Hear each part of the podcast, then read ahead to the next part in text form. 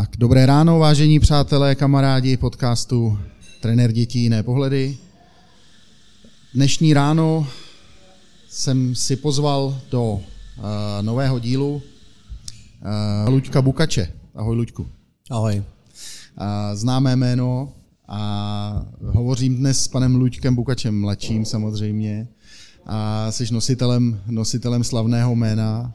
A jak se s takovýmhle slavným jménem žije? Tak to má vždycky, všechno má dvě stránky, má to nějaký pozitiva. Já si myslím, že díky tomu, že uh, otec byl slavný a úspěšný, tak jsem nakouk do různých sfér, kam se jiní nepodívají, to znamená včetně profesionálního sportu.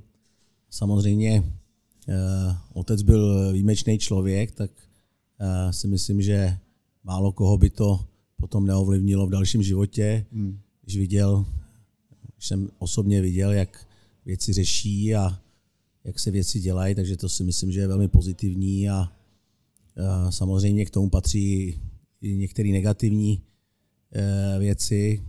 Já jsem si vždycky musel všechno zasloužit. Otec byl, otec by v životě na, za mě nestratil slovo, aby někam se mě snažil protlačit. Hmm. Samozřejmě, když jsem hrál hokej a věci mi nešly, tak, tak mi akorát řekl, že mám střelit pět gólů a pak, že půjde za trenérem, hmm. ale v životě to prostě neudělal.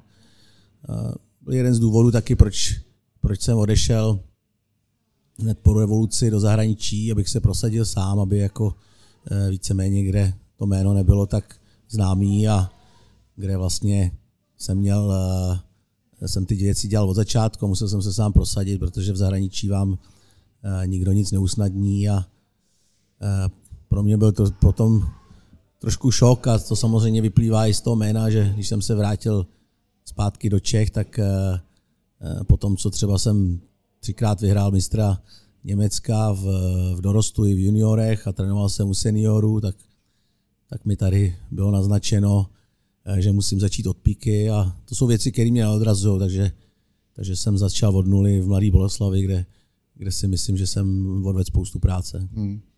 A v kolika letech si odcházel do toho, do toho Německa? Já jsem odcházel víceméně hned po vysoké škole, bylo to v roce devadesát dva, kdy jsem dokončil studium, tak jsem, tak jsem naskytla shodou okolností přes jednoho známého, jsem se dostal k tomu, že jsem slyšel, že schánějí trenéra mládeže do tehdy špičkového německého klubu Rosenheimu mm-hmm. a jsem si po určitý, po, po určitý úvaze jsem si říkal, to bylo dobrý, tak jsem se jim nabít a Celý, celý to klaplo a jsem v Rosenheimu potom vydržel tři nebo čtyři roky. E, úžasná zkušenost pro mě. Myslím si, že tehdy jsem tam měl i úspěšnou, úspěšný start do, do, do své kariéry, ale nebylo to asi kvůli znalostem, spíš to bylo díky mému určitému emočnímu vkladu a určitému nadšení, kdy se nám podařilo vyhrát nějaký tituly a vychovat hráče. Protože pak, když to člověk zpětně pozoruje, tak dneska toho ví desetkrát víc, ale samozřejmě ten, ten entuziasmus mladých trenérů, ten jsem měl a ten by měli mít asi dneska všichni. A jaký jsi jako trenér? Jsi jako divoký trenér nebo jsi klidnější? Nebo jak to máš? Já když, jsem byl, já když jsem byl v Německu, tak mě strašně nakopla jedna věc, když jsme přijeli do Batelcu, což byl takový v Alpách takový tradiční klub mm-hmm. a v Německu spousta těch hráčů dřív to byli hlavně bojovníci. A ono to má určitý paralel z, z historie, ale do toho já se nechci zaplejtat. A tam, tam jsem slyšel, tam nějaký rodiče na tribuně říkali, že ty český trenéři a hráči, že jsou měkký a, a že nic nepřinesou německým hráčům. A to mě strašně nakoplo. A já když jsem byl v začátcích a vlastně dodnes jsem takový, samozřejmě nadhledem ty věci určitý některý změníte, ale já jsem byl hodně, hodně impulzivní, emotivní a dával jsem do toho hodně nasazení, takového toho emočního. A v Německu je to tak, že když máte mužstvo a tomu, tomu mužstvu dáte vedení, tak to vojenské vedení, s tím tam dosáhnete spousta úspěchů, hmm. protože mě na rozdíl od našich hráčů jsou zvyklí poslouchat a poslouchají vás na slovo, ale jakmile vycítí, že že prostě ty věci nemáte v ruce, tak takový ten přístup, co tady má dneska většina trenérů, jak ať seniorským hokeji nebo i mládežnickým, tak s tím byste tam prostě nemohli vůbec uspět. Takže myslíš, že oni ty Němci to mají v sobě jako zakódovaný, v, tý, v, tý, v tom jejich naturelu to je.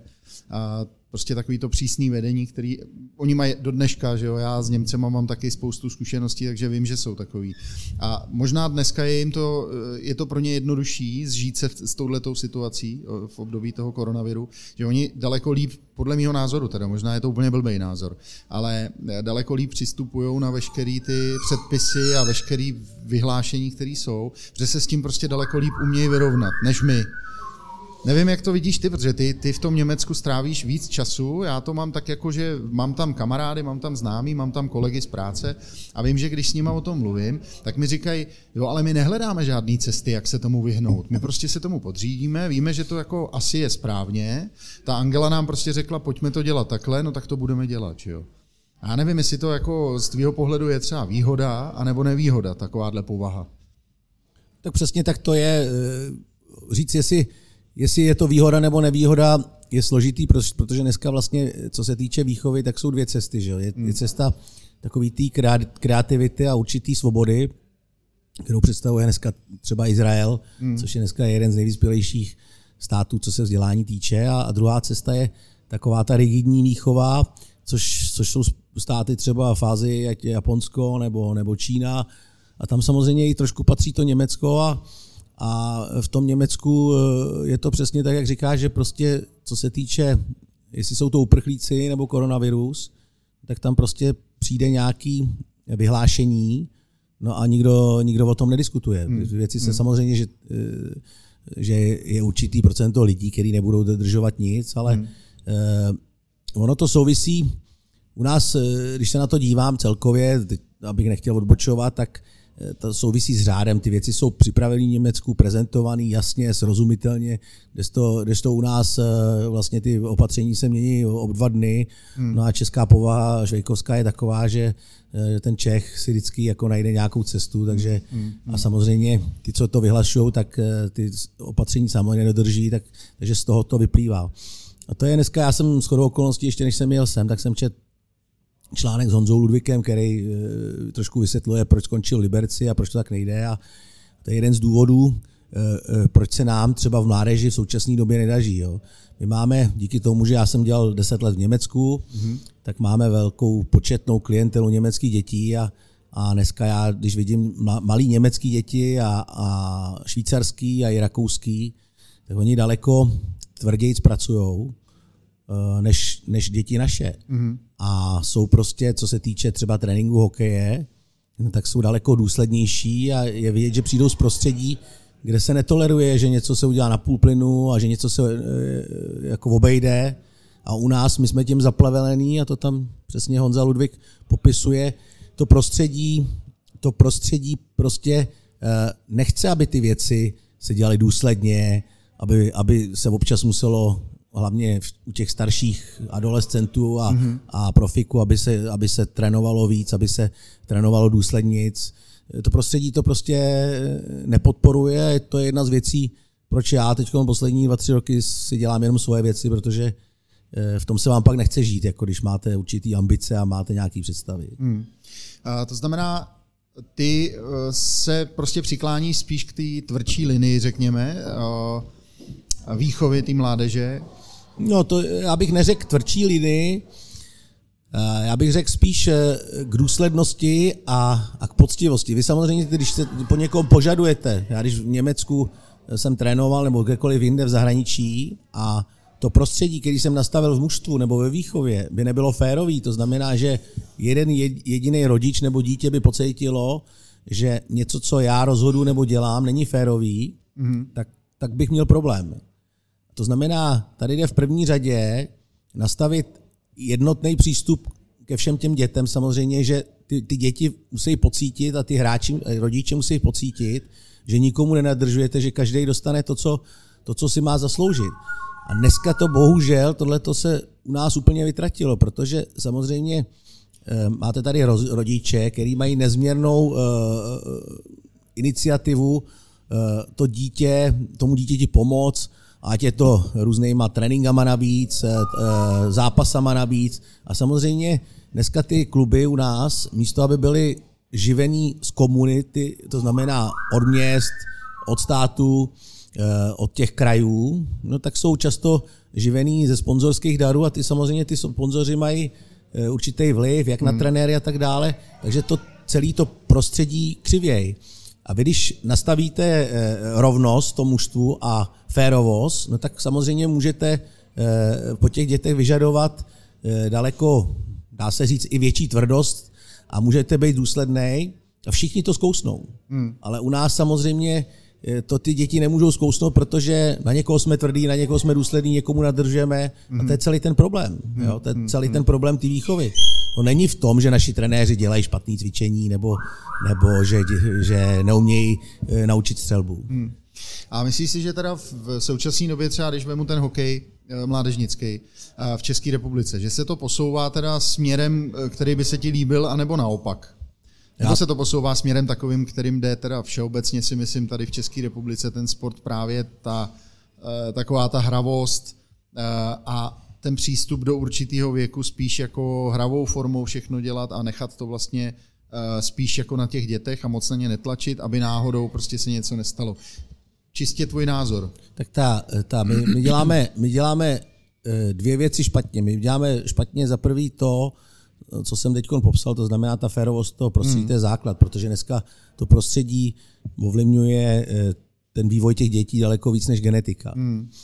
A e, druhá věc je, že vy, vy budujete e, těm dětem určitý návyky. Hmm. To je ta důslednost. Jo. A naši trenéři v dnešní době nejsou ani důslední e, a ještě místo, aby podporovali tu hravost, tak se snaží je mentorizovat ty děti, to znamená víceméně jim říkat, udělej to takhle a takhle. A to všechno samozřejmě ten vývoj toho dítěte má určitý eh, specifika. Do těch sedmi let vybudujete ty návyky, hmm. a to je, tam už se začíná, že jo, od toho nejútlejšího věku, to, co dneska můžou víceméně spousta těch rodičů, protože na to nemají, na svý děti nemají čas. Hmm. Eh, maminky s dětma chodí maximálně na kafíčko po parku, ty děti nemají základní návyky, ano, a pak když přijdete do klubu, tak nejde jenom o to, aby ty děti si tam hrály, ale musí mít i určitý režim a musí se naučit fungovat v kolektivu, určitý věci dodržovat, poslouchat a tak dále. Hmm.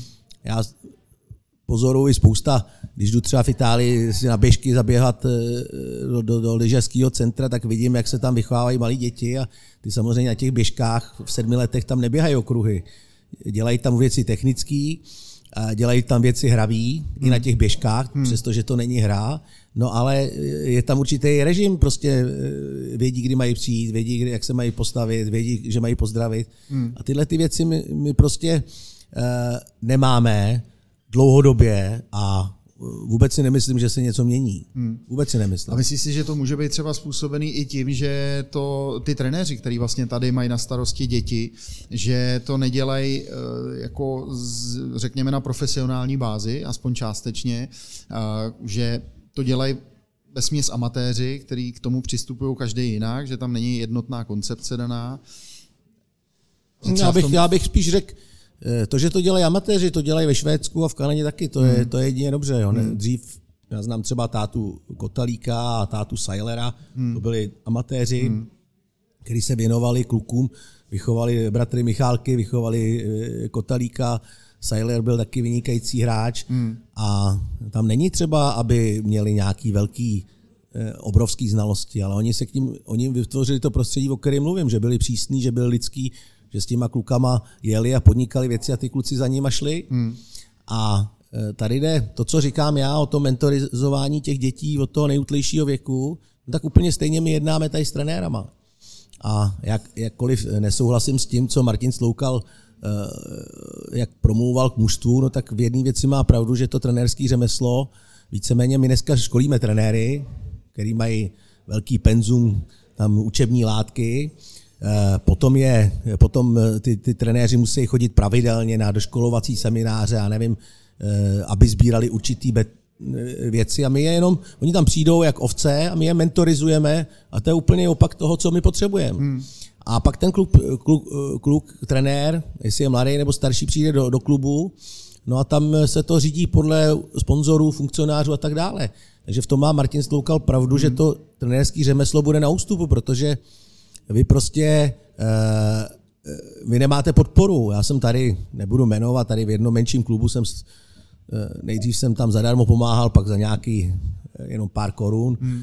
No a tam vám začnou rodiče, vám pošlou e-mail, jak, jak bude dítě trénovat v letní přípravě a tak dále, vám oznáměj a, a já jsem říkal tomu předsedovi klubu, no tak tenhle ten kluk tady nemá co dělat, že jo, buď to bude tady trénovat s náma, anebo tady nemá co dělat. Hmm. No a ten, ten předseda toho spolku mi řekl, že no ale on dává tady, to je sponzor, on nám dává dvacet tisíc, tak hmm. jsem se na něj koukal a říkal, tak ti přeju hodně štěstí hmm. a tady si to takhle můžete dělat sami. Hmm. Ale to no, je dneska ve více klubech, že jo.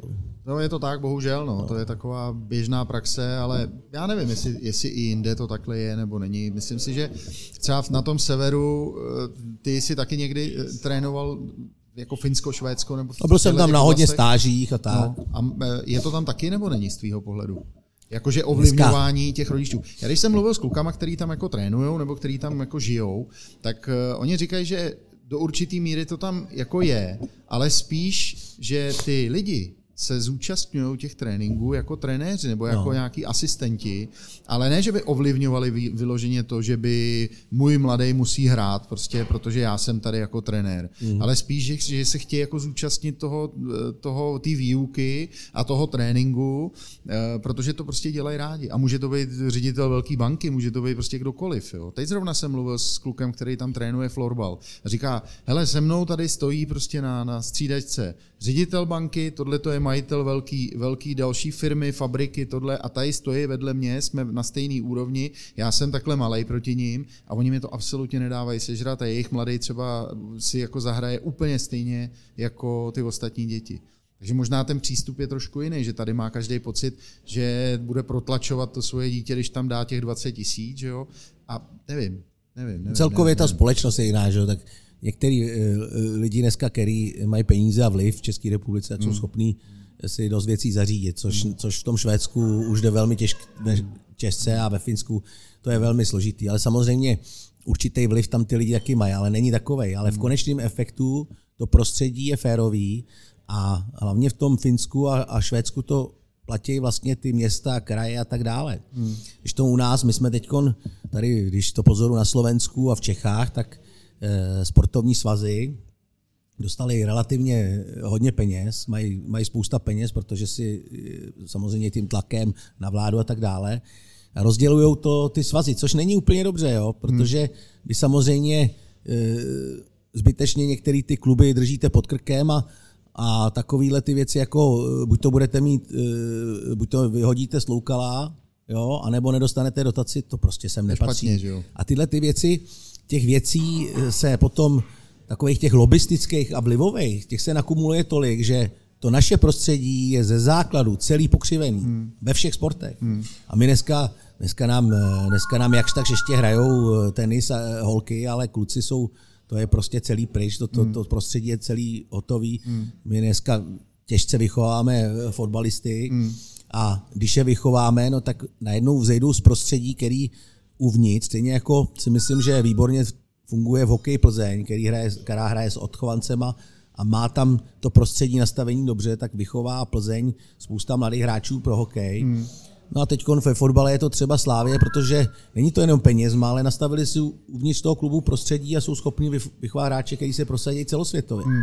Jo? Takže to jsou takový ostrůvky různý, kde vidíte, když jsou trenéři, třeba do Boleslavy přišel Radim Rulík, který tam prostě zaved ještě předtím zhořavou určitý řád a najednou ty hráči vám pracují jinak, jo? Ale my nemáme celorepublikově a hlavně u mládeže nemáme tyhle ty Rulíky, Hořavy. Holík byl mistr světa s dvacítkou dvakrát, protože byl důsledný a tvrdý. Jo? Samozřejmě na něj vyhrabali nějakou nahrávku, nevím do jaký míry to byla pravda, ale... No, když chtějí, tak vždycky na, na, na někoho něco tak vyhrabou, že jo? To, to je stará známá pravda. Hele, když jsi narazil na ty mládežnické reprezentace, ty jsi taky nějakou dobu dělal u, u mládežnické reprezentace a pak jsi, pak jsi teda skončil, tak nejdřív mi řekni, jaký bylo trénovat mládežnickou reprezentaci. Tak já jsem Českou. se na tu práci hrozně těšil hmm. a uh, vzhledem k tomu, že jsem právě byl v určitých věcech až, až moc tvrdý, tak si myslím, že jsem možná na některý ty kluky byl přehnaně tvrdý. Každopádně dneska, když, když je vidím, tak ty kluci si myslím, že asi, asi jim to něco dalo, protože jsou to uh, dobrý kluci jako hokejisti a ještě se umějí chovat, jo, hmm. protože my jsme vlastně v tom v tom mužstvu měli Pastrňáka, Vránu, Kubalíka, Kašeho, Kempfa a zbytek vlastně hraje dneska extraligu tady. A ty kluci, to nejsou kluci, o kterých by někdo slyšel, že, že, že někde se špatně chovali. To jsou kluci, který konkrétně třeba, když řeknu Ondra Kaše s Davidem Kempfem, ty se vyloženě vypracovali. Mm. A my jsme tam měli tehdy jako dost přísný režim v začátku. A když jsem v šestnácti to mužstvo dostal, tak, tak, tak si myslím, že se dá říct, že to byli ty, ty kluci jak svoloč. Hmm. Že prostě hmm. neměli ty věci, o kterých se tady teď bavíme. No, no, no. A že to trvalo hodně dlouho, než prostě tam přišel režim a než to všichni akceptovali. A samozřejmě se to neobešlo, že, jsme, že některý ty hráči museli to mužstvo opustit. A to je jedna z věcí, proč si myslím, že se těžko posuneme dál, když budeme dávat do těchto muž, reprezentací mužstev jiný trenéry, než byl třeba Radim Rulík nebo Jarda Holík, protože ty kluci naši dneska, já vím samozřejmě zákulisní věci, hmm. co se děli na mistrovstvích světa a tak dále. Jo. A to, to, věci, to nejsou věci, které jsou v pořádku. Hmm. A tam samozřejmě nic jiného než tvrdá ruka nepomůže. Hmm. Jo. A mě konkrétně potom, když jsem skončil, tak mi potom po roce volal jeden trenér, který trénoval, já nevím, sedmnáctku nebo osmnáctku po mně a říká mi, hele Buky, tady kdyby si byl, tak bys polovinu kluků vyhodil, že jo, takže a já jsem skončil z toho důvodu, protože mě vadilo a tu jsem šel do sporu s Lenérem a řekl jsem to i prezidentovi, mě vadilo, že prostě ty věci, co se týče toho prostředí, že se, že se nedělají pořádně, to znamená, člověk nemůže deset let laborovat s tím, že hráči mají špatnou sílu dolních končetin. Hmm. Pokud mám nějaké akademie nebo chci mít nějaký režim, no tak ty hráči musí přijít připravený stejně jako ty finský. Hmm. A my jsme se nebyli k těmhle věcem, takovým, co se týče schopný dokopat, tak jsem dodělal, že jsme měli na mistrovství světa osmnáctek a skončil jsem, protože prostě ta vůle na ty trenéry, na ty kluby zatlačit, v tom, aby ty věci se dělaly v určitých směrech, co, co se týče jenom takový ty základní věci, to je kondiční příprava, jako ve Finsku nebo ve Švédsku, tak ta vůle k tomu vůbec nebyla. Hmm. Prostě. Hmm. A ty hráči, který třeba potom z té reprezentace vyšli, no tak eh, oni se dostali do té světové formy, že se pak dostali do N H L až postupem času, jo? To znamená ten Kaše, Kemp, Kubalík, tak oni až po dvaceti letech se eh, dostali do N H L, až když pochopili v tom seniorském hokeji, že touhle cestou to nejde. Jo. Hmm. No, to byl třeba případ Kubalíka, kdy, kdy mu pak pomohl enormně podle mě Martin Straka a proto v Plzeň funguje, protože jsou přísný, důsledný a neodpustějí. Hmm. Jo, a tenhle ten režim bychom potřebovali nastavit všude. Hmm. Hele, já jsem teďko nedávno mluvil s klukama, který vlastně vyhráli s juniorama teďko mistrovství světa ve florbalu. Jo. Jirka Jakoubek a Jarda Berka a to je prostě jako skupina, která poprvé za celou historii toho florbalu, která je daleko kratší než hokej samozřejmě, ale poprvé v historii se povedlo jako vyhrát mistr, mistry světa. Dvakrát na to mistrovství porazili Švédy, že jo, super. A říkal jsem proč vlastně, nebo jak se jim to povedlo. Mimochodem včera jsem o tom mluvil i se Zdendou Skružným, který, jak jsme se, jak jsme se spolu dohodli, jak jste spolu hráli hokej, že jo? No. Takže tě pozdravuje mimochodem. Děkuju. A uh, on mi říkal, nebo všichni kluci se shodli na tom, že vlastně hlavní, proč se jim to povedlo, bylo, že, že tam nastavili jasný pravidla v té skupině. To byli mm. taky šestnáctiletí kluci, mm. šestnáct až osmnáct, že jo, junioři. A nastavili jasný pravidla v té skupině a dokázali jim vlastně nastolit to, že si ty kluci dokázali říct i věci, které nejsou úplně jako ideální. Řekli si prostě, hele, tohle děláš blbě, prostě dokázali to vzít od sebe, dokázali si najít mezi sebou lídry, který to táhli ten tým a jenom to, tam, tam to nebylo o trenérech. Oni říkají, hele, tyhle, to není o nás jako trenérech, že bychom jim tady naordinovali nějaký super tréninky a díky tomu vyhráli mistrovství světa. Oni to dokázali proto, že ta parta se jako semkla a začali se chovat úplně jinak, než, než byli zvyklí. A to možná koresponduje jenom s tím, co říkáš ty, že oni najednou tam měli režim, ty kluci. Už no, na to, to mistrovství světa. Najednou to, co, to začalo fungovat. Prostě. To je to, co říkám. My samozřejmě máme tady pořád herní hráče a dovednosti se dají natrénovat, to není problém. Ale tady, co mluvíš o tom, co vyhráli mistra světa, tak tam jde hlavně o tom nastavení toho prostředí. Hmm. Když, když ty členové toho týmu cítí, že to prostředí je férový, že se tam každý může realizovat, že každý může říct názor, ale má to určitý hranice, že tam, hmm. a že nikdo není protěžovaný, tak samozřejmě to prostředí je pozitivní. A to je základ. A to je to, co my u nás prostě kazíme, že jo? Protože jakmile, když máš v mládeži, máš mužstvo sedmi, osmiletých dětí, ty strašně rychle cejtěj, jestli se k Pepíčkovi chovám jinak než k Frantovi. Určitě, no. To pocejtěj. A my křivíme ty děti od začátku, že jo? A Pepíček jde někam na individuální trénink a teďkon další nešvar je, že, že vlastně dneska ty trenéři, aby jako nějak se uživili, jak všichni dělají individuální tréninky, mm. no ale jim dělají to s dětma, který trénujou, takže Pepíček jde třikrát navíc v týdnu na individuální trénink mm. a pak má určitý právo hrát v jiný pětce než, než Franta. No tyhle ty věci prostě, když tady budou takhle dál fungovat, tak se nemůžeme dostat k takovémhle týmu, o kterém si mluvil, že vyhrál mistrovství světa. Mm. Takže myslíš, že kdyby, když individuální trénink, tak k někomu jinému prostě, proč ne?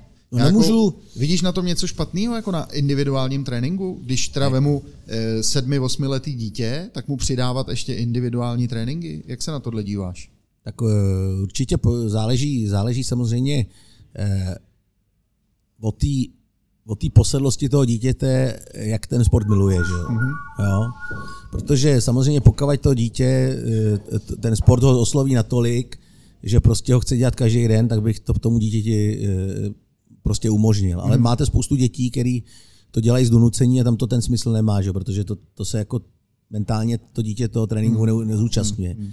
Ale tady je problém, že, že prostě ty trenéři lákají z těch rodičů, jejichž děti trénujou, další peníze, aby s nima šli navíc. Že? To už, tam už ta roz, rovnost prostě není. Že? Hmm. A ty rodiče pak samozřejmě, který nechodějí nebo který na to nemají peníze, tak tam vidějí samozřejmě to, že, že že to nemůže takhle fungovat. A já jsem třeba tohleto nikdy nedělal, že bych trénoval v, v klubu a ještě těm dětem říkal, pojďte ke mně navíc. Hmm. Já jsem hmm. vždycky trénoval jiný děti, že? Protože prostě tohleto nepovažuji za, za férový vůči tomu zbytku toho týmu. Hele, o, ještě, ještě mě zajímá jedna věc, když jsme u dětí. A tvůj názor na výchovný o, u dětí, peníze, že jo, klasicky a smlouvy u dětí. Jak se nedíváš na tohle? Ne, taková tak, diskuze, která se vede dlouhodobě a někde to funguje, někde to nefunguje. Mě by zajímal tvůj názor na tyhle ty věci.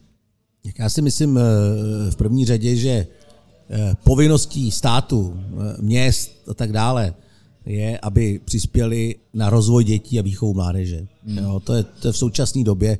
Já si myslím, že to je horký téma. My potřebujeme, aby nám děti sportovali, aby nám šťastně sportovali. Já teď sportu hodně v přírodě, vidím spoustu lidí středního věku a staršího a ty děti tam nevidím hmm. v přírodě. A, a my se musíme dostat k tomu, jako je to v tom Švédsku, že to financují ty státy, města a tak dále, že to nefinancují svazy.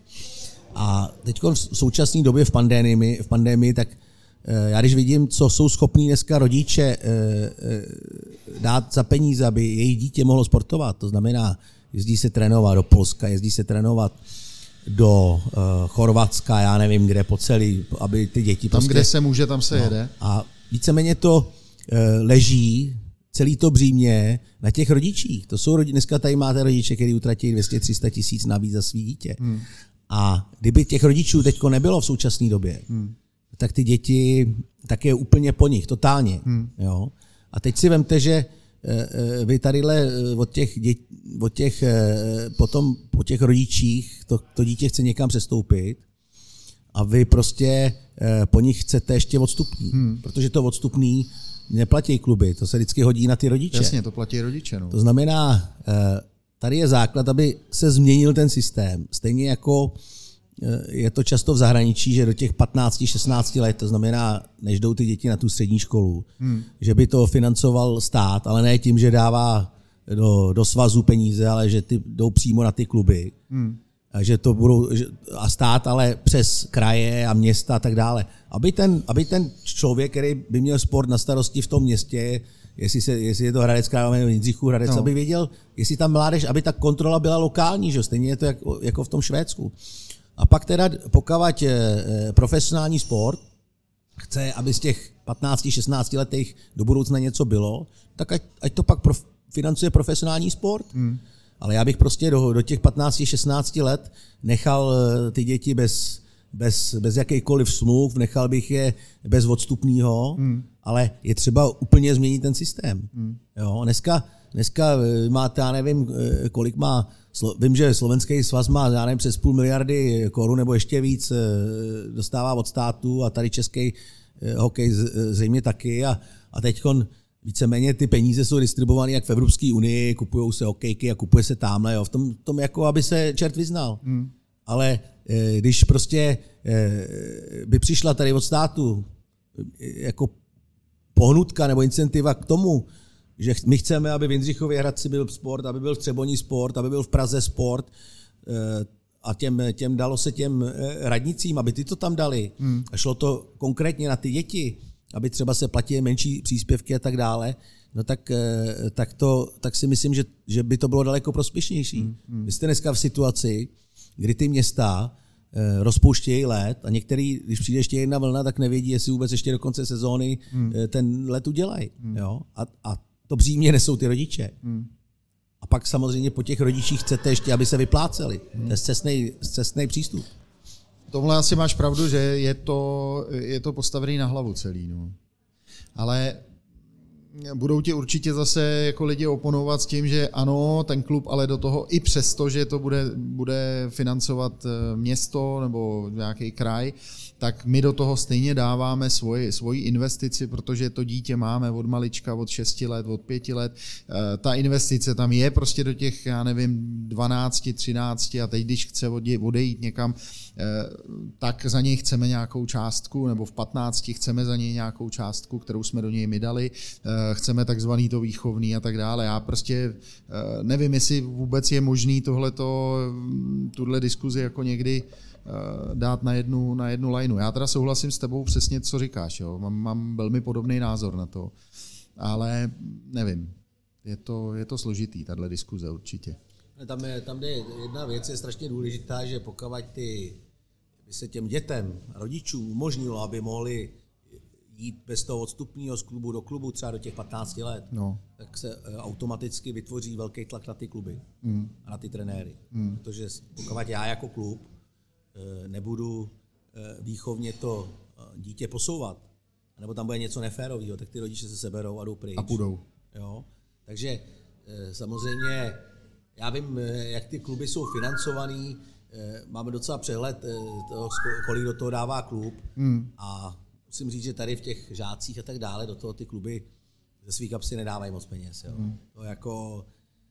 Pak samozřejmě pokavať, a to je to, to je to, co mluvím, když, když jde ten hráč hrát do dorostu a do juniorů a chce si vychovat hráče v nějakým lepším programu, no tak, tak do toho musí dát peníze a to už, tam už nevidím problém, že by sedmnácti osmnácti letý kluk podepsal smlouvu. Že jo? Hmm. To...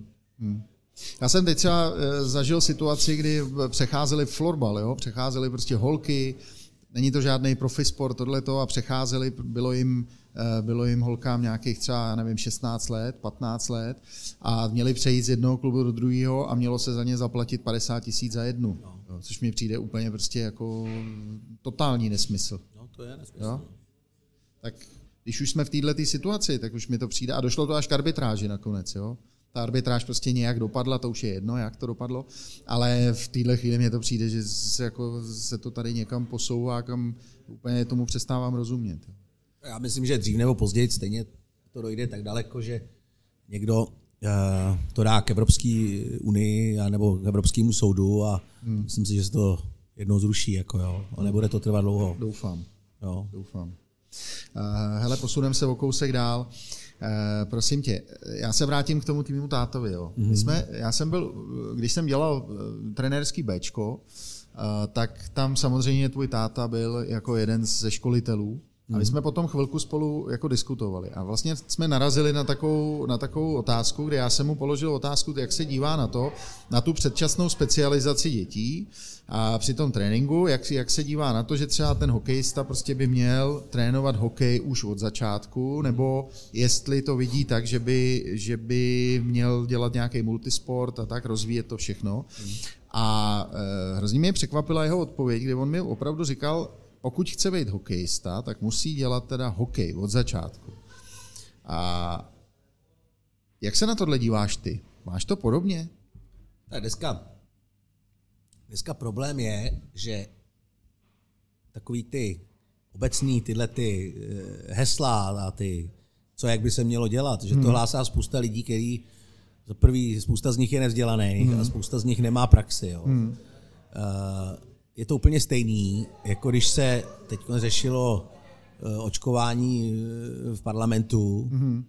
a tam si kde jaký poslanec plácne kde co, aniž by měl nějaký background, že, že tomu rozumí. Mm-hmm. Že? Pak tam předstoupí profesor, doktora, řekne jim, jestli se nezbláznili, což, což, což je úplně stejně tady v tom problému. Jasně. A otec byl člověk, který, který jako...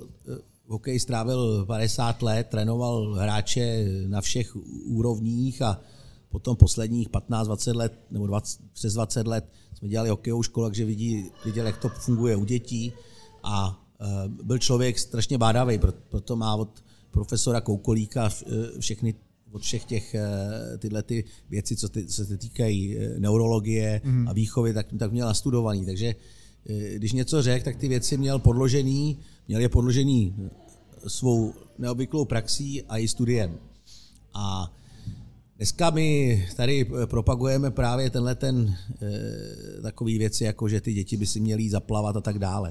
To je to, co jsem říkal na začátku, že e, vy potřebujete do těch sedmi let, vytváříte ty pohybové návyky a vytváříte určitý výchovní návyky a to, když se pomine, tak to je, to je takovej ten spontánní pohyb, mm. takovej prostě ten, ten, ten pohyb, co ty děti měly dřív a teď je nemají, protože se změnila, změnila se samozřejmě pracovní doba rodičů a, a jejich ochota s dětma něco dělat. A e, pak samozřejmě, pokud chcete něčeho dosáhnout, no tak e, musíte, jestli je to sport nebo hudba, kdy dneska jako ty klavilní virtuozové, když byli ve věku sedm osm let, tak cvičejí dvě hodiny denně, pak cvičejí čtyři, cvičejí šest a bez toho to prostě nejde. Hmm. Jo? A e, vy potřebujete prostě, e, pokud to dítě ten sport miluje, pokud to, to dítě ten sport nemiluje, já to můžu posoudit e, u svých dětí, kdy děti vystřídali dva, tři sporty, pak se třeba dcera našla softbalu a během dvou, tří let se dostala do národního mužstva. Takže pokud to dítě miluje, tak je schopný trénovat, trénovat čtyři pět hodin. Hmm. A my tady máme jedny z nejlepších hokejistů vůbec na světě, nebo všech dob, jako je Jarda Jágr. Hmm. Jarda Jágr nedělal nic jiného, než že hrál hokej od malička. Hmm. Jo? Když šli kluci hrát fotbal, i nakladně, no tak on šel posilovat, dělat dřepy. Hmm. David Pastrňák, který prostě byl ochoten strávit na, na ledě taky x hodin, a když nemohl hrát hokej, tak hrál fro, florbal, nebo, nebo bandy hokej David hrál a, hmm. a Nebo, nebo jinou hru, to samý Jakub Vrána. Hmm. A teď my tady máme lidi, kteří v životě mládež netrénovali hmm. a jenom proto, že v Americe se říká, že by se měly dělat různý sporty a tak dále. Samozřejmě pokud to dítě nemůže hrát hokej a není zamrznuto nebo nemá, tak by mělo dělat spoustu jiných sportů. Ale vy dneska to dítě víceméně má Určitý, určitou motorickou paměť a vy určitý věci prostě můžete naprogramovat. Ať jsou to kličky, střelba a ta, to dítě to funguje tak, že, že, že to dítě má prostě taky hardware a tam ty věci ukládáte. A nejdůležitější věc, kterou ukládáte, je ta herní. To znamená to herní myšlení. Hmm. A to herní myšlení, když nevytvoříte do patnácti let, tak prostě ho potom nemáte. To znamená uh, jít místo tréninku hokeje nebo zápasu hokeje jít plavat a myslet si, že budu dobrý hokejista, nebo jít, jít hrát basketbal je nesmysl. To je prostě mm. holý nesmysl. Mm. Ale po hokejovém tréninku, když, když, když dítě jde a je, na plácku hraju basketbal, tak by si to dítě mělo ten basketbal jít zahrát. Mm. Jo? Nebo ve volném čase, tak by si to mělo jít zahrát.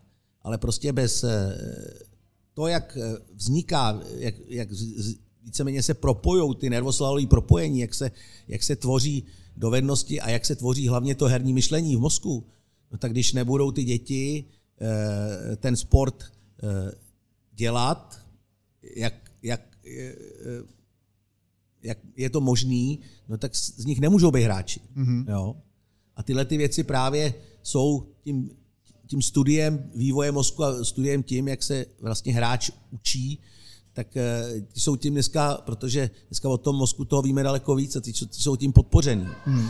A všichni ty hráči, když vemu i, i z dřívějška, no tak ty, jestli to byl Láďa Ružička, Martinec, Hlinka, no tak ty prostě hráli hokej.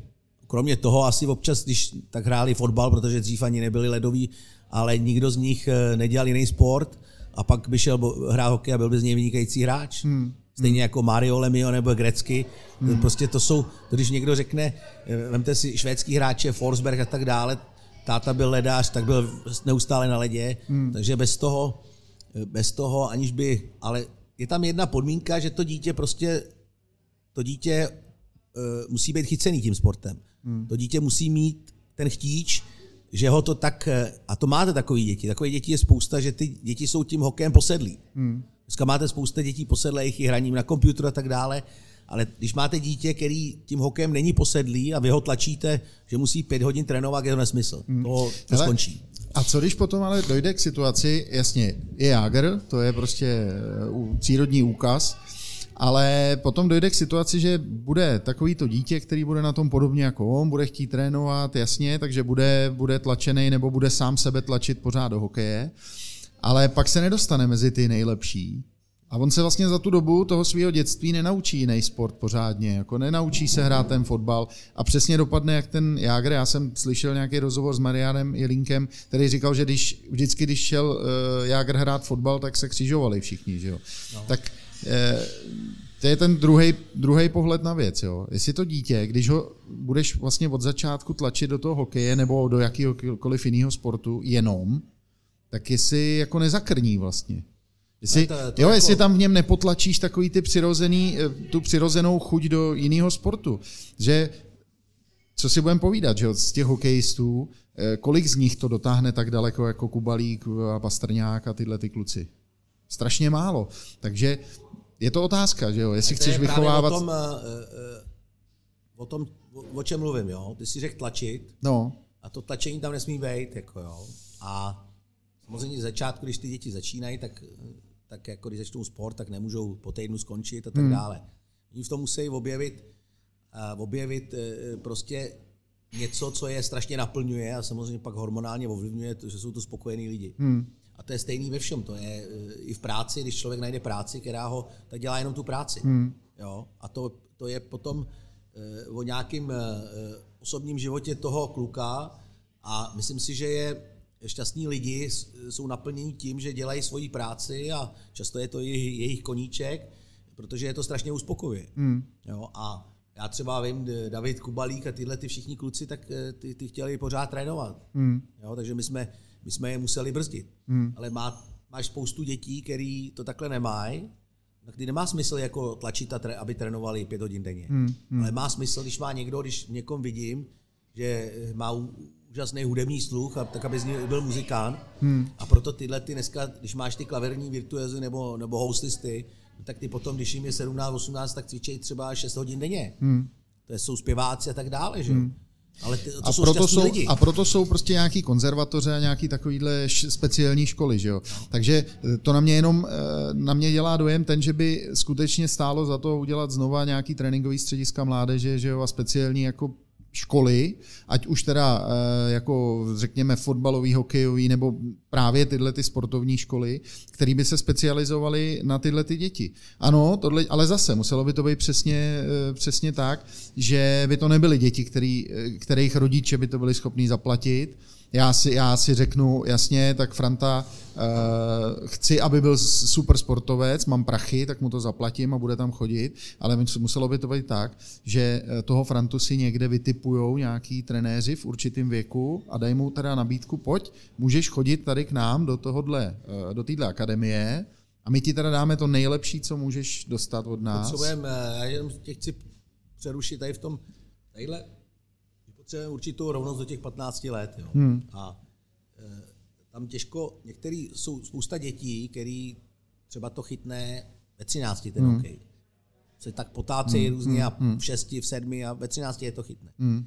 A my bychom potřebovali právě tenhle ten systém, že se tady dělají teď nějaký ty výběry a už já nevím, zašlo ve dvanácti, teď to naštěstí zrušili. Hmm. Prostě selekce těch dětí dvanácti, třinácti letech je nesmyslná. Hmm. Jo, to je prostě nesmyslný a tu, to, to vytváří tu nerovnost. Hmm.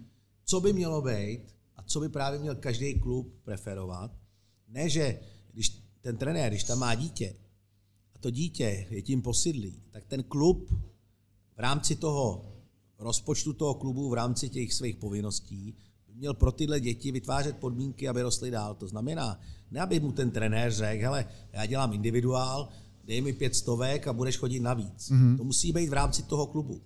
Kdy ty kluci, když vidím jako trenér, mám dvanácti, třinácti letý kluci a mám tam e, deset kluků, který to tak nějak baví a těm se nechce moc navíc. Mm-hmm. A když, když těm, co se chce navíc, když je tam vemu, anebo těm, co jsou i špatní, ale mají strašnou vůli se zlepšovat, mm-hmm. tak ty bych tam měl ty bych tam měl brát navíc a těm se věnovat. Ne za peníze, v rámci toho projektu, toho klubu. Jasně. A tahle selekce, o který ty mluvíš, ta musí přijít, až, až když jdou do toho dorostu, že jo, ale tam musí přijít to, co, kvůli čemu já jsem byl třeba i frustrovaný na, na, na svazu, a kvůli, tak tam musí přijít ten trénink tvrdý, kdy ty hráči od těch šestnácti let doslova dřou, kdy přijde trénink síly, kdy prostě ta Ta, ta, ta tréninkový proces je výrazně zefektivní a zintenzivní. Mm. A my se tady nemůžeme, a tam samozřejmě už do těch, dneska tady mají akademie, já si o tom fungování myslím svý, ale tam prostě my se musíme dostat minimálně na to, že naši hráči fyzicky, co se týče síly nohou a tak dále, budou připravení stejně jako švédský, finský, kanadský. Mm. Tam dneska nejsme a to jsou takové věci, které jako se dají z- změnit během tří, čtyř měsíců. Mm. To je jenom o práci. To není nic, mm. to není mm. žádná science fiction. Mm. Jo? Takže tu selekci prostě upravit, aby nebyly nějaký výběry, to může první výběr být někdy, když těm lidem je patnáct, mm. jo? Možná ve čtrnácti, ale nemůžeme selektovat a z toho klubu brát rádoby na doporučení trenérů, děti, který si myslí, že jsou šikovní. Tam se ti často dostanou děti, který třeba mají ve třinácti letech sto sedmdesát a nedostane hmm. se tam šikovný kluk, který má sto čtyřicet. Hmm. Hmm. A, a začínat tu selekci u těchto těch dětí v tomhle věku je prostě vražedný. Tam spousta, spousta dětí zahyne. Hmm. Jo. Hmm. Jo. Uh, jo, souhlasím. A myslím si úplně to samé, že jakýkoliv výběry prostě do, řekněme, věku, dorostu jsou podle mého názoru nesmysl. Já zase narazím na ten florbal, protože samozřejmě florbal, florbal je moje doména, dělám to dlouho, tak tam ty výběry byly dlouhodobě, teď zaplať pán Bůh se to začalo dělat trošku jinak, zvolila se takzvaná česká cesta, kde teda jakýsi výběry fungují pořád dál, ale spíš je to, je to formou kempů, kam se zvou určitý děti, mají možnost tam prostě přijet, mají možnost, a taky tam má možnost přijet pokaždý někdo jiný, a mají možnost si to zkoušet, že jo, vyzkoušet si s těma trenérama, není tam žádný vrchol sezóny, pro ně nejsou žádný turnaje, to vždycky mě, já jsem trénoval několikrát tyhle ty výběry, jo, a mě, pro mě byl vždycky největší, největší jako peklo bylo, když v kategorii mladších žáků výběrů byl závěrečný turnaj mezi, mezi krajema. Tak jsem říkal, já to já prostě jako nechci. Právě tohle nechci. Protože vždycky přijeli Pražáci někam. My tady máme, že jo, obrovský výběr v Praze. Těch, řekněme, jako talentů nebo tohodle, protože je jich tady víc. To je úplně logický. A přijedu do jižních Čech ty jeho, jeho Čechy tam prostě, ty naši kluci smázli, teď oni prostě všichni nosí nahoru, my jsme tady nejlepší a tohleto, a přitom to vůbec není pravda, že jo? Je to jenom tím, že tady bylo víc těch dětí na výběr. Mě to vždycky hrozně vadilo tohle. Zaplať pán Bůh, už to jako skončilo a zůstala jedna jediná věc a to je teda ta olympiáda dětí a mládeže, která se, která se pořádá, bude, bude znova a to je, to je akce, která se mi jako líbí. No, no, no, no. To jsou starší žáci, tam je to super. Že ten Že ta selekce, že jako ty, ty, ty výběry musí být v rámci toho klubu. Jo. Hmm. My, dneska, my dneska tady máme i kluby, tam patřila třeba Slavie, která měla jako dobrý nábor, bylo tam hodně dětí. Jo. Slížek, když já jsem byl na Slavii, Slížek, Slížek jako měl třeba dvě mužstva tam a my se musíme dostat k té selekci v rámci toho klubu, že třeba ty devíti, desetiletí, hmm. že mají v tom klubu tři mužstva. Ačko, Bčko, Cčko. Hmm. A že ty uděláš, tam jsou třeba v Cčku nějaký ty začátečníci nebo ty, který to moc nebaví, hmm. ale každý to ví, dítě už od malička ví, že když budu chtít do Bčka, tak se musím snažit. Hmm.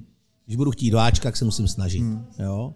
A to je, to je strašně důležitý. A někdo férově musí posoudit, kam který hráč patří. To je důležitý, ale někdo taky musí posoudit, ten se fakt snaží a ten má šanci. Tak. Jako nemůže to dopadnout tak, že uděláš Ačko, Bčko, Cčko, řekneš jim, jasně, když budeš makat, tak se tam dostaneš, ale on, on třeba rok maká, nedostane se no, tam. To je o tom prostředí. To jsou ty, to jsou ty příběhy, které jsou no. a těch je spousta. To je o tom příběhy. Ty, ty kluci makaj, makaj a stejně se v životě nedostanou no. do toho Ačka. No. Protože mezi tím už se v tom Ačku vytvoří taková skupina, kde ten trenér už si tam nechce pustit někoho, nikoho jiného mezi sebe.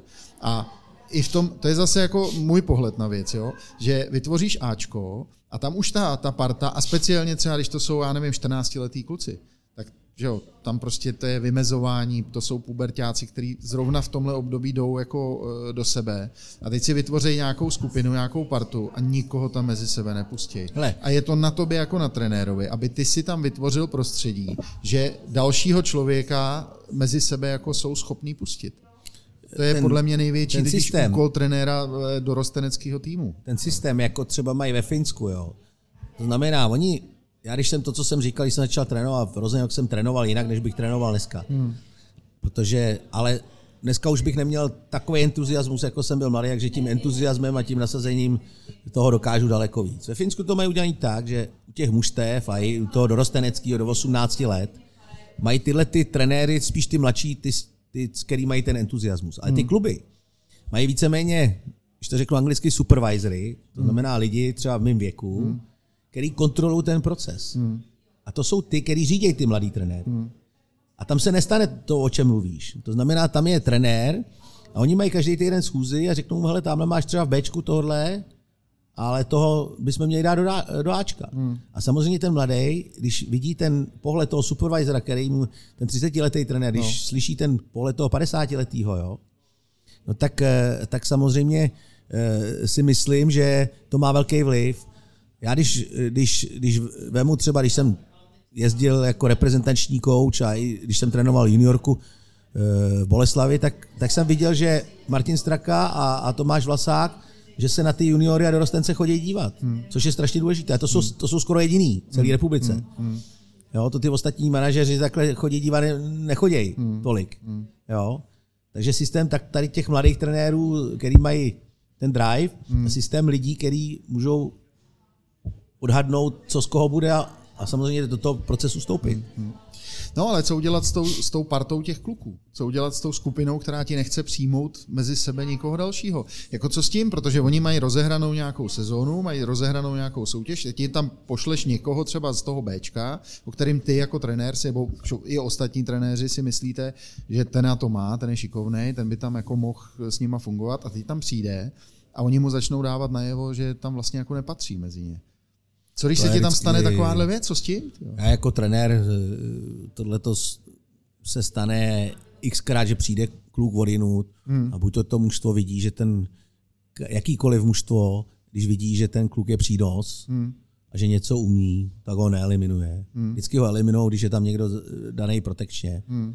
Ale když tam, když tam prostě přijde kluk, který se umí chovat a který má dovednosti a, a umění, hmm. tak ho v životě... Ne, a je to samozřejmě věc toho, toho týmu a hlavně samozřejmě tady v tom věku t- trenéra, ale nikdy muž toho neeliminuje někoho, kdo je dobrý. Hmm. Jo. No, tak asi máš pravdu, ale říkám, je to...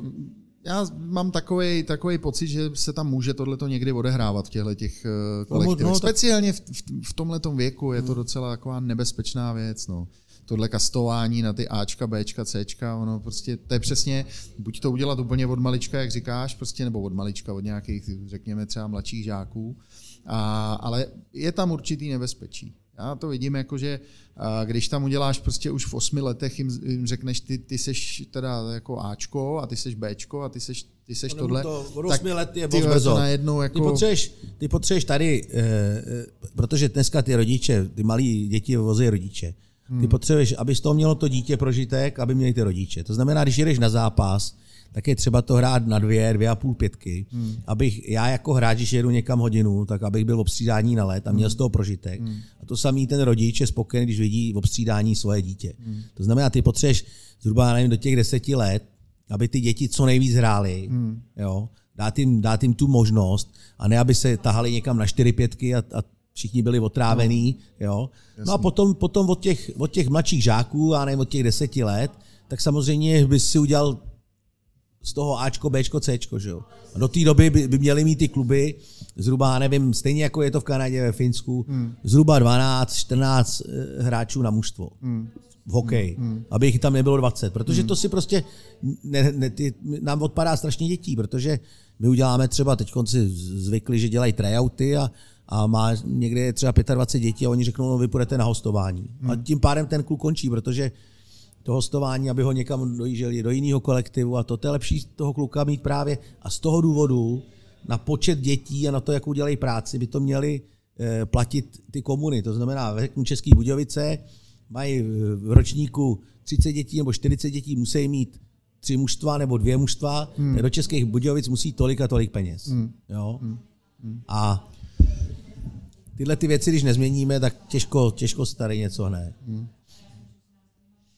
Uh, prosím tě, ještě mi řekni, uh, ty pořádá, takhle, hokejová škola Luďka Bukače ještě pořád funguje, nebo ty v tom pokračuješ, k tomu Určitě, odkazu no. tátovým? A jak funguje teda hokejová škola Luďka Bukače? Tak my máme, my máme eh, různě, jako my máme víceméně klientelu celoevropskou mm. a eh, my fungujeme eh, hlavně konc, od konce dubna do, do konce srpna, kde pořádáme hokejové kempy e, různě v Čechách, na Slovensku, v Rakousku, v Německu hmm. a e, se snažíme dětem nabízet e, trénink dovednostní a, a trénink e, rozvoje herního myšlení. Hmm. Máme, se, máme zrovna tenhle ten rok, máme třicet let výročí od založení, takže si myslím, že takhle dlouho jako my to nikdo nedělá hmm. a musím zaklepat, jako že máme e, velmi početnou klientelu a, a máme i parádní prima tým trenérů, e, kde to ty trenéry baví. Tam nejdou proto, že dostanou nějakou korunu, ale e, ta, ty věci, jako když vás ten trénink baví, tak, tak to je základ všeho. Já hmm. jsem teďkon v době pandemie, už mě svrběly ruce, tak jsem se vymyslel teďkon nějaký tréninky ještě i v Krumlově, mm-hmm. protože pro mě je taky důležitý na tenhle se dostat, abych mm-hmm. byl v kontaktu. A, takže jako my to děláme, pro nás je nejdůležitější to, že ty trenéři, že i když je to třeba x tréninků za, za den, no. což je náročný, tak, tak nás to hlavně v první řadě baví. Hele, a přes to léto, to jsou tréninky i na ledě? Nebo, nebo, děláme na nebo... ledě, my děláme na ledě a když samozřejmě máme týdenní kurzy, tak tam máme suchý tréninky, ale my většinou ty týdenní kempy v létě, co děláme, tak jsme třikrát denně na ledě. A, třikrát denně let, jo. A tam samozřejmě to, co se bavíme, jestli ty děti se nezabíjejí a tak dále. Hmm. Ty děti nemají sebe menší problém, třikrát denně na ledě plus dva suchý tréninky celý týden zvládnout. Hmm. Víceméně máme pocit z toho, že ty děti to baví a, hmm. a že už tam vidíme i po dvou, třech dnech výrazný zlepšení. Jo, tak to je klasický formát soustředění, kde ty děti běžně takhle fungují, že jo, to je prostě uh, děti, děti vydržej moc, jo, co si budeme povídat, já ze soustředění mám zkušenosti, že vydržej ale mě spíš zajímalo jako herní dovednosti, takže vy řešíte tyhle ty herní dovednosti zejména formou teda jako na ledě, anebo taky nějaký herní myšlení a tyhle věci rozvíjíš při té suchý? Bo jak to děláš? Taky při suchý, ale tam, tam samozřejmě dneska, já jsem jako minulý, týden, minulý rok zaznamenal, že nám chybí hlavně tady v českém hokeji dovednosti a tak dále. Mm-hmm. Dneska trénink dovedností není problém. Dneska jako naučíš kdekoho střílet, bruslit, ale to neznamená, že když někdo bude umět střílet na tréninku, takže to použije, použije v zápase. Jo. A tam je strašně důležitý samozřejmě trénink dovedností, ale ty ho musíš spojit s tím herním myšlením a dát ho do určitých takových herních řetězců, aby to mělo smysl ze hrou. Že? Dneska, dneska tady, já si myslím, že po Kanadě máme nejvíc dovednostních trenérů, ale jako často učejí dovednosti pro dovednosti, že ty hráči to nevyužijou v zápase. Mm-hmm. Je úplně stejný. Dneska jako uh, máš tisíce š- technicky špičkových klavíristů nebo houslistů, který technicky jsou schopní udělat cokoliv. Mm-hmm. Ale jenom třeba deset na světě do toho dá, dají ty emoce a tu procítěnost, že to je úplně jiný než těch tisíc jiných. Takže uh, trénink dovedností nás v žádném případě nespasí, jo, protože tam vidíš třeba i v současné reprezentaci do dvacet let, tam jsou hráči, který osobně znám a který udělali tisíce dovednostních tréninků. Hmm. No ale oni budou, když pak hrajou proti ruský dvacítce, jak hráli některý na té kariále, no tak jako no. Ty Rusové jsou úplně někde jinde. Hmm. To znamená, ty musíš ty dovednosti dostat do hry, do herních situací, jinak ti jsou úplně k ničemu. A Rusové jsou jinde, proč si myslíš? Mají dovednosti a ještě jdou do rychlosti do toho a ještě umějí kombinovat. Rusové mají hlavně výběr, a... jako jo. My tady hmm. máme, když si to tak vemu, tak my tady máme pár hokejistů. Hmm. Ale ten systém v Rusku je náročný, ten je furt tvrdý. Hmm. Teď si myslím, že poslední dobou se dlouhodobě nedařilo, ale oni furt vychovávají hráče, protože tam je to udělané na stejné bázi jako v Americe, že těch dětí je moc. A aby ses prosadil, tak se musíš prosadit přes tisíce dalších. Mm. Takže je tam velká konkurence, která u nás mm. taky není. Že? Mm. Takže e, u nás se ti stane, že ten kluk, nebo což, což je normální jev, že ty trošku lepší kluci jsou strašní machři a myslí si, že jsou všichni jako nejlepší na světě a ono mm. tak není. Jo? Mm. Takže díky té nedostatečné konkurenci a díky tomu, že tady ještě e, těch pár, co trošku něco umějí, opečováváme, tak, tak jsou ještě jak morálně a charakterově jsou jinak, protože ty Američani, Kanaděni, Rusové se musí prokousat těž, těžkou soutěží, těžkým systémem. To my tady vůbec nemáme. Hmm, hmm. No a co by tomu tak jako mohlo pomoct? Nějak, no asi nic, no tady, viď? Tady prostě tak. Víc nás nebude, konkurence větší tady nebude, bude to pořád stejný, akorát je to možná o tom, že přesně, jak říkáš, přestat trénovat dovednosti, ale propojovat to jedno s druhým a, a možná by se to mohlo někam posunout. Možná bychom se mohli kousek posunout k ním blíž. No. Ale, e, jako, e, Já si pořád myslím, že ty, jako na, ty naši kluci jsou jako e, technicky úplně perfektní. Jo? A to myšlení, e, který je, to, to, to naše jakoby herní myšlení tam je prostě. A, a furt si myslím, že prostě ta, ta česká hlava, to co, a to, co ty kluci český jako jsou schopní vymyslet, je skvělý. Že jo? A slyšel jsem spoustu názorů, že vlastně se jim, těm, těm dětem, že se, že se jim to jako zakazuje. Jo, že ty beci český prostě nedokážou tvořit hru, že prostě je problém s českýma bekama, že netvoří, ale že to si jenom někam jako odpalujou a tak dále. Tak nevím, co si třeba myslíš o tomhle. Hele, ty děti tady furt jsou, ale je třeba totální změna prostředí, a myšlení těch lidí. Tady máme spousta chytrých lidí a spousta jako schopných lidí. A tady to vidíš na případu třeba toho Jakuba Vrány z Davida Pastrňáka. Já jsem měl tři, tři roky v národním mužstvu a Jakuba Vránu znám už od šesti let, protože k nám jezdili na hokejový kempy. Hmm. A Jakub Vrána, než odešel do Švédska, tak tady v Letňanech, jakkoliv Jakub byl obrovský talent, tak tady na něj trenér řval a víceméně ho terorizoval a Eh, oni přišli eh, do jiného prostředí, do Švédska, to jim strašně pomohlo. Hmm. Jo. Jakub Vrána víceméně do té doby, než šel do, do, do švédského Linköpingu, jak byl netknutý silovým tréninkem, hmm. Přijel po třech měsících. A to je to, o čem mluvím, z čeho jsem byl frustrovaný. Hmm. Vzal si devadesátku činku a házel si s ní víceméně, jako kdyby to byla desítka. Jo. Hmm. Hmm. A tím, že přišel do toho prostředí, oni o něm věděli v Linköpingu, že je dobrý, ale samozřejmě nic nedostal zadarmo, ale, ale vždycky za ním stáli. To samý měl David Pastrňák v Sedetelje, kdy ho vlastně dali, já nevím, v šestnácti letech ho dali do první pětky s Jegličem a, a hrál v Sedetelje, tehdy hrál do nejvyšší seniorskou ligu, tak tam hrál v první pětce. To, to, to jsou věci, které u nás těm klukům nejsme schopní udělat a to prostředí vytvořit. Že jo? Hmm. A všichni ty český hráči, teď třeba byli na Kari, ale s Áčkem byli hráči, kteří tady nikdy nějak nebyli a celou dobu byli někde v juniorce ve Finsku a najednou se dostanou přes ten finský systém se dostanou do národního mužstva. Nebo většina těch hráčů českých, kteří přijdou do Švédska, do Finska, tak se podřídějí prostředí. Nemají s tím sebe menší problém a jsou úspěšní. Hmm. To znamená, pokud my vytvoříme jiný prostředí tady, tak ty hráči by, by rostli i tady. Hmm. A ty máš teď situaci, kdy dvacítka jede na mistrovství světa, my jsme tady vzali, já nevím, trenér národní mužstva vzal nějaký hráče se seniorským nároďákem na Karialu, tam se vůbec neprosadili. Hmm. A teď tady přišli do druhý národní a oni se neprosadili ani v druhý národní. Hmm. Dřív, když jsme tady měli to prostředí ještě zdraví, tak jestli to byl Reichl, Holík, Jágr, no tak prostě jeli v osmnácti s Pavlem Volem na mistrovství světa do Švýcarska, byli, byli, byli výrazná pětka. Ty děti nejsou jiný. Mm. Jo? To byl, a bylo to samý Rosolka, Meškýma za táty. Mm. To byly prostě osmnáctiletí, devatenáctiletí, který prostě tady motali celou ligu. Mm.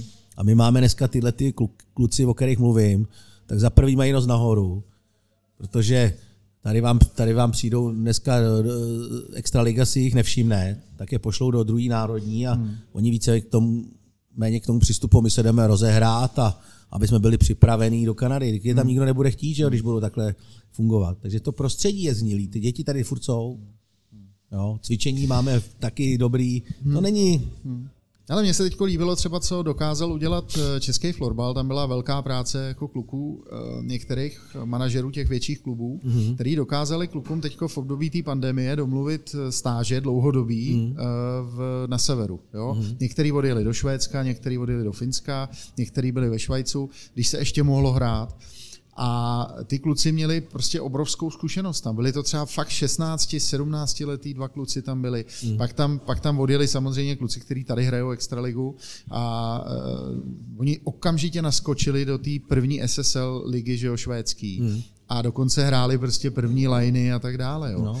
A vrátili se zpátky a úplně čumějí. A není to o tom, že by se vrátili nosy nahoru, jako my jsme hráli někde ve Švédsku. Jasně. Ona většina z nich přijela a říkají, ty vole, tam je to fakt jako úplně něco jiného. No je to tak. Takže no. To je skvělá zkušenost. Vlastně jim ten covid debilní pomohl v tom, že si jako uvědomili, že to není, to není jako uh, něco nedosažitelného a že se to dá dělat jinak. A už ty tréninky jsou jiný, že jo? Už prostě, jo, jenom, ať to bylo Finsko nebo Švédsko. Dobře, ale já právě jenom se ptám, to je skvělý, proč prostě my nejsme schopní to prostředí udělat u nás doma? Tady v tom dlouhodobě je to fotbal, tenis, hokej, florbal, to je jedno. My nejsme schopní to prostředí, tohle to, co mají oni. A dřív jsme ho měli. Dřív jsme my byli ta špička. A dneska my to, my to prostředí máme pokřivený, zleva, zprava.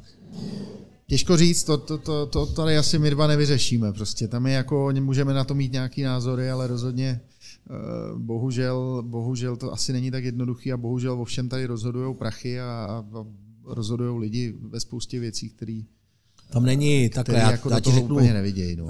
Co se hokeje týče, tak táta potom pomoc nabízel a to a tam není vůle, jako aby tyhle věci se změnily. A kde není, kde není vůle, tam no, to. to prostě nejde, že jo, přesto, přesto vlak to nejede. No.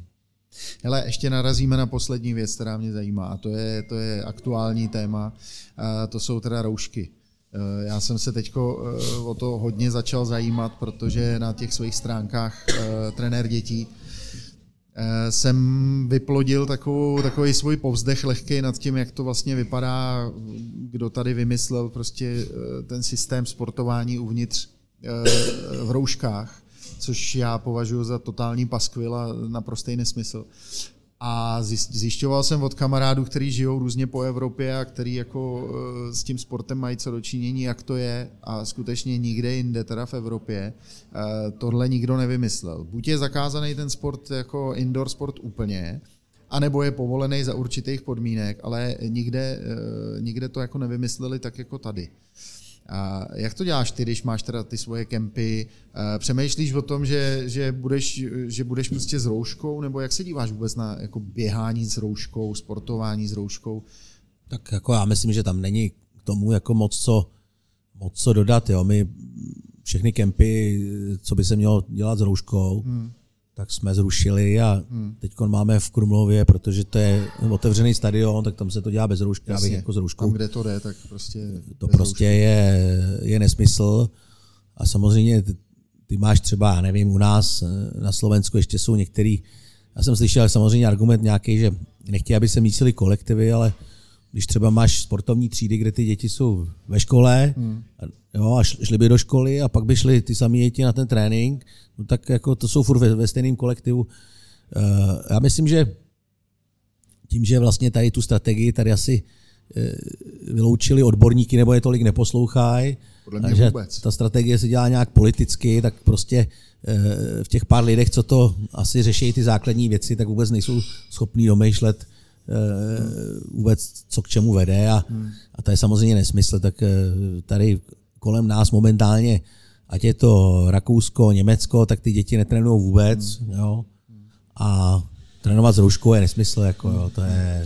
Já jsem právě už bohužel viděl první, první fotky a první záběry z tréninku, kde jako, já nevím, volejbalisti a, a házenkáři prostě měli nasazený roušky jako děti a trénujou s tím. Jo. Prostě mi to přijde hmm. úplně jako na hlavu. Já jsem si zkusil teda jeden trénink s dětma, po pěti minutách prostě to měli úplně mokrý, že jo, samozřejmě to měli všichni pod nosem a to je to úplně holej nesmysl, takže lepší opravdu je vzít ven, když to jde, a, a ty halový tréninky ještě vydat. Tady hlavně, tady hlavně jako ty věci jsou tak absurdní, že to prostě spěje k anarchii určitý, jo, protože samozřejmě tady se něco vyhlásí a, a ministr zdravotnictví si jde večer do hospody a, a druhej popí pivo tamhle politik a, hmm. a do, dochází k tomu, že když se vymyslí takovýhle nesmyslný pravidlo, hmm. no tak přijdeš do fitness a tam nikdo tu roušku nemá, hmm. přijdeš na zimák, ty roušky jsou pod krkem, hmm. takže tady vlastně ta vůle už dneska těch lidí je na hranici a to jsou všechno prohlášení pro prohlášení, jo. jo. A myslím si, že ty lidi nejsou hloupí a, a že budou respektovat věci, co mají smysl, ale k tomu se tady až vláda ještě neko, nedokopala nějak, aby... A to se možná vracíme v kruhu na začátek k tomu Německu, že jo? No. Tam, když teda něco řeknou, tak, se to dělá. tak to asi má smysl. Tak se to dělá. A proto se to dělá. Tady, když něco řeknou, tak to fakt smysl no. nedává no. a proto se to nedělá. Asi takhle bych to já viděl, jo? No. Korunu tomu nasadil teda včera, když řekl, že vlastně se v, jako vevnitř sportovat může, že i amatéři by mohli sportovat, ale hmm. musí udělat ty antigenní testy, který má platnost čtyřicet osm hodin, no. že si můžou teda, pokliže se budou připravovat na nějakou soutěž a že můžou hrát ty, ty soutěže bez problémů, jenomže oni jsou zakázaný, že jo, ty amatérské no. soutěže.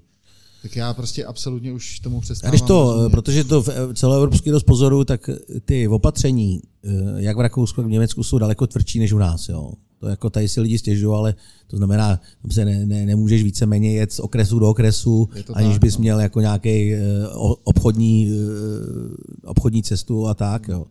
Ale samozřejmě ty, ty, ty opatření mají to A, a to B je, že, že prostě je to z, z, předkládáno jako dopředu, že samozřejmě s tím souvisí to, že hned dostaneš peníze, hmm. jako odškodný a tak dále, a tyhle ty věci u nás nefungují zatím, no, to hmm. bohužel.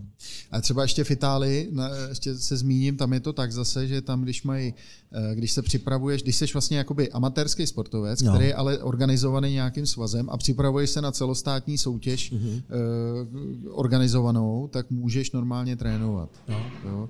Takže tam vlastně všichni teďko vstoupili do, eh, do nějakých celostátních soutěží, všichni ty amatéři se stali jako součástí toho, tohohle systému mm.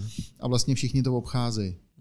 Jo, to je teď aktuální informace ze včerejška, když jsem mluvil s klukama s volejbalistama. Jo, tak ty lidi si vždycky najdou vlastně nějaký. To, jsou, Italové jsou prostě hrozně Italové podobní jak my. Italové nejsou Němci, ale... Jo, jo, jo, ty jsou podobní jak my vlastně ve své podstatě. No.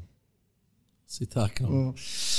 No, tak dobrý. Tak, takže roušky jsme taky probrali a teď, teď ještě úplně poslední věc na závěr. Ještě hmm. mi řekni, prosím tě, jak teda v současné době prožíváš celou tuhletu situaci a já dávám vždycky na závěr takovou, takovou standardní otázku, jestli celý ten covid ti taky přines něco pozitivního do života. Tak já samozřejmě to vnímám. Nejsem Jenek duší, abych, abych, abych úplně všechno jako akceptoval, ale já v podstatě jsem spokojený člověk, protože manželka má home office, my jsme v přírodě v jižních Čechách. Hmm. Jsem trošku jako smutnej, že dcera nemůže třeba dělat gymnastiku a tak dále, ale děláme spousta jiných věcí. No a u mě to souvisí s tím, že jsem, že, jsem, že, že dělám jenom v privátní sféře, že jsem si upravil život a v podstatě, jestli je covid nebo není, jak mám spokojený život tím, že si dělám, co chci a hmm. letos jsem nejezdil asi šest nebo sedm tisíc kilometrů na kole, což je strašně pozitivní, no to, protože, to teda, jo. protože prostě tělo kyslík potřebuje a to, to tě drží fit. Takže, takže já prožívám, kromě toho, že vypiju možná víc vína, tak prožívám jako po období, který mě nějak neomezuje. A samozřejmě se snažím dodržovat věci nějakým selským rozumem tak, abych nikoho neohrožoval a abych sám zůstal zdravý. Tak to je skvělý. Doufám, že zůstaneme zdraví všichni, doufám, že zůstaneš zdravý ty a celá tvoje rodina. Chtěl bych ti, Luďku, moc poděkovat, že jsi na mě našel chvilku času takhle před Vánocema. Chtěl bych ti popřát krásný Vánoce, blíží se Vánoce, takže si to pěkně užijte v jižních mm-hmm. Čechách. A do toho příštího roku si budeme přát, aby covid odezněl, aby jsme zase mohli začít chodit pořádně mezi ty děti a začít to oba dva trénovat, protože vím, že tvůj život to je, můj život to je taky trošku a, a snažím se mezi těma dětma být co nejvíc. Takže ti moc krát děkuju a držím palce, ti všechno vychází. Tak já taky popřeju všem, děkuju za pozvání a popřeju všem krásný svátky a myslím si, že se naše situace brzo vrátí do normálu, aby děti mohly svobodně trénovat. Určitě jo. Jo? Tak jo, tak to byl Luděk Bukač, mějte se krásně a zase příště. Čau. Právě jste slyšeli další díl podcastu Trenér dětí jiné pohledy. Jestli se vám poslech zamlouval, tak můžete dát odběr na všech platformách. Když budete mít chuť, koukněte na můj Patreon www tečka patreon tečka com lomeno trenér dětí, bez diakritiky, kde můžete postupně získávat přístup k bonusovému obsahu a samozřejmě podpořit vznik dalších rozhovorů. Díky a čau příště.